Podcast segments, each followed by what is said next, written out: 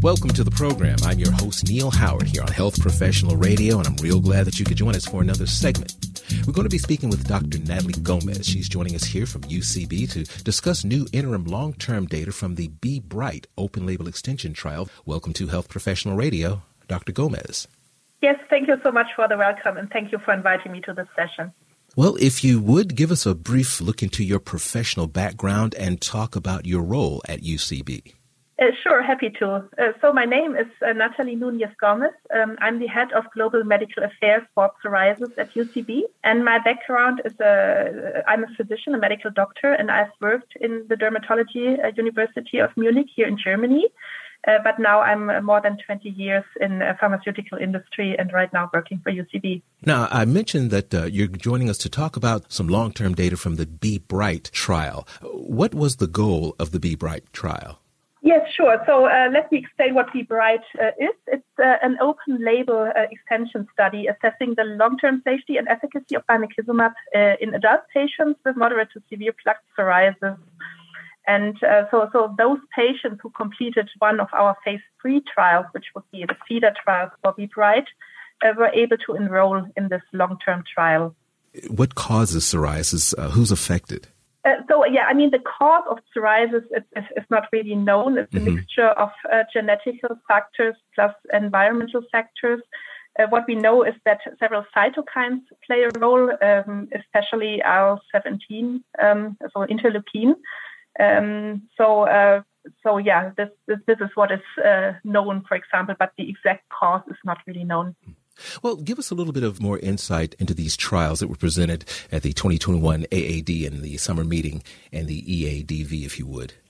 Yeah, sure. So, uh, as you know, the EADV conference is currently ongoing, and it's actually a very, very exciting conference and a lot of new data presented there.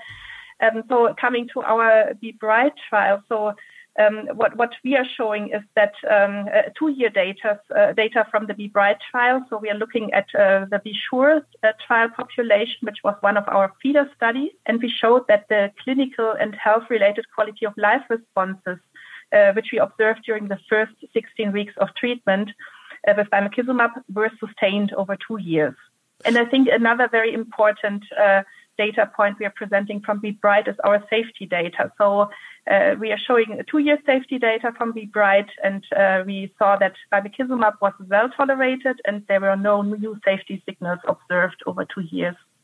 Were there traditionally many challenges for treating patients with moderate to severe, to severe plaque psoriasis?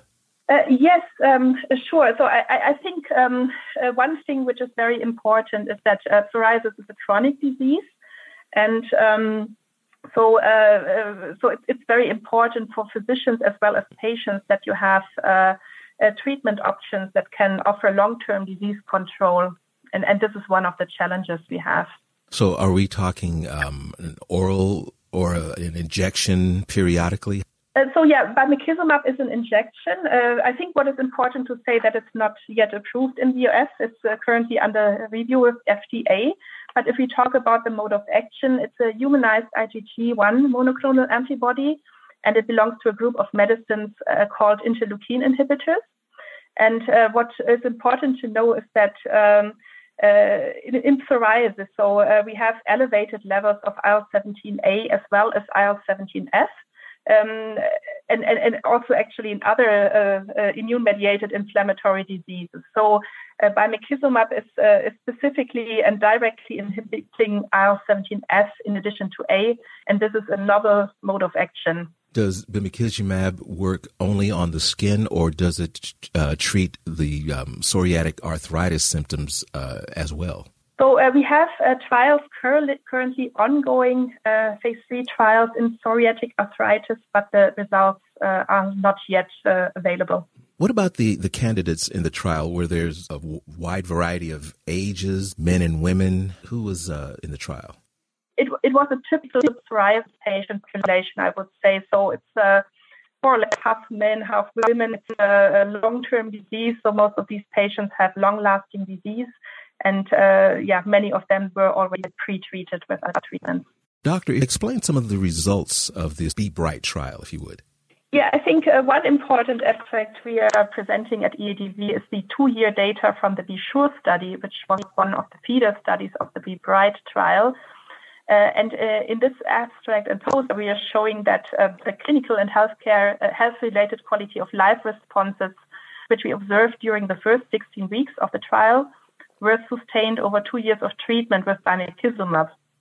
And we also presented two-year safety data from the Be Bright study, uh, showing that bimekizumab was overall very well tolerated and no new safety signals were observed over the uh, period of two years.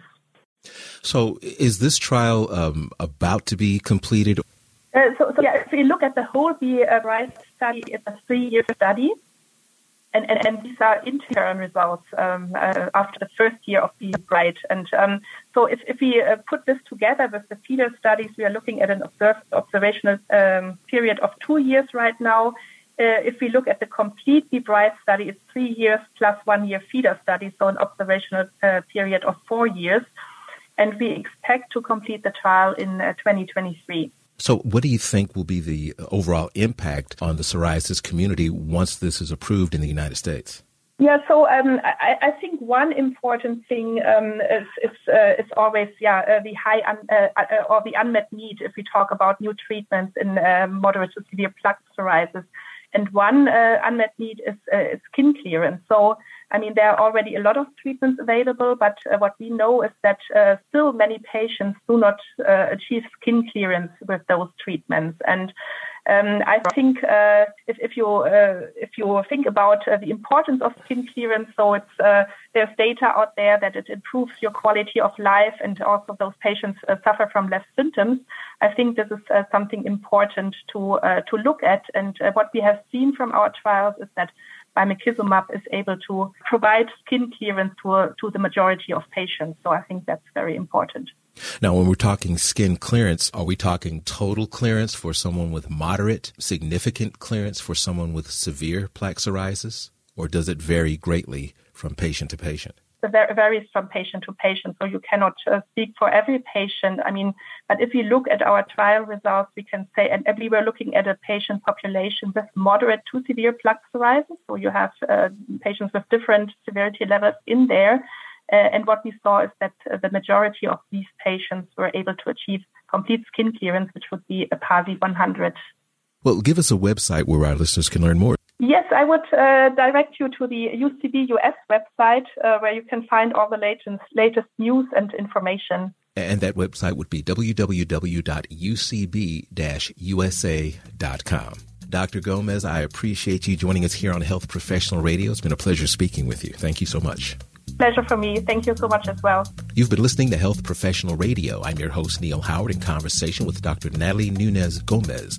Audio copies of this program are available at hpr.fm and healthprofessionalradio.com.au. You can also subscribe to the podcast on iTunes, listen in, download at SoundCloud, and be sure and subscribe to our YouTube channel at youtube.com Health Professional Radio.